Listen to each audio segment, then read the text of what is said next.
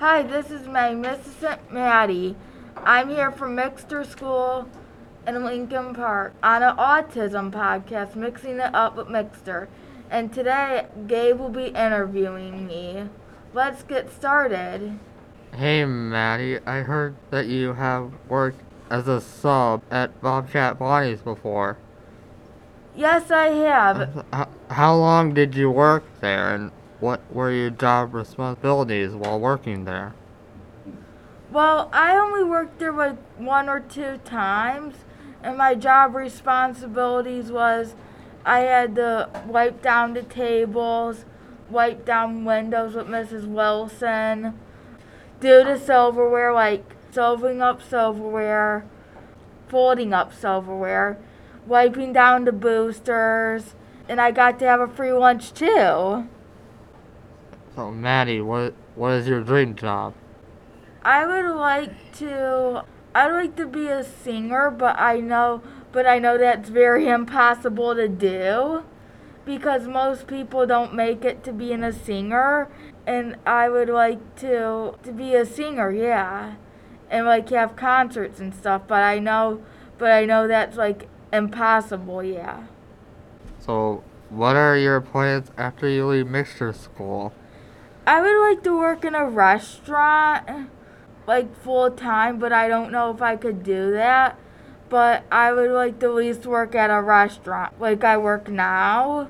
But I would like to, to try to work full-time, but I don't know if that could happen. Oh, Maddie, you have learned in previous episodes that you worked at, Bob, at McDonald's. What is your favorite part of working at McDonald's, and what do you want other adults with autism to know about the possibilities of working?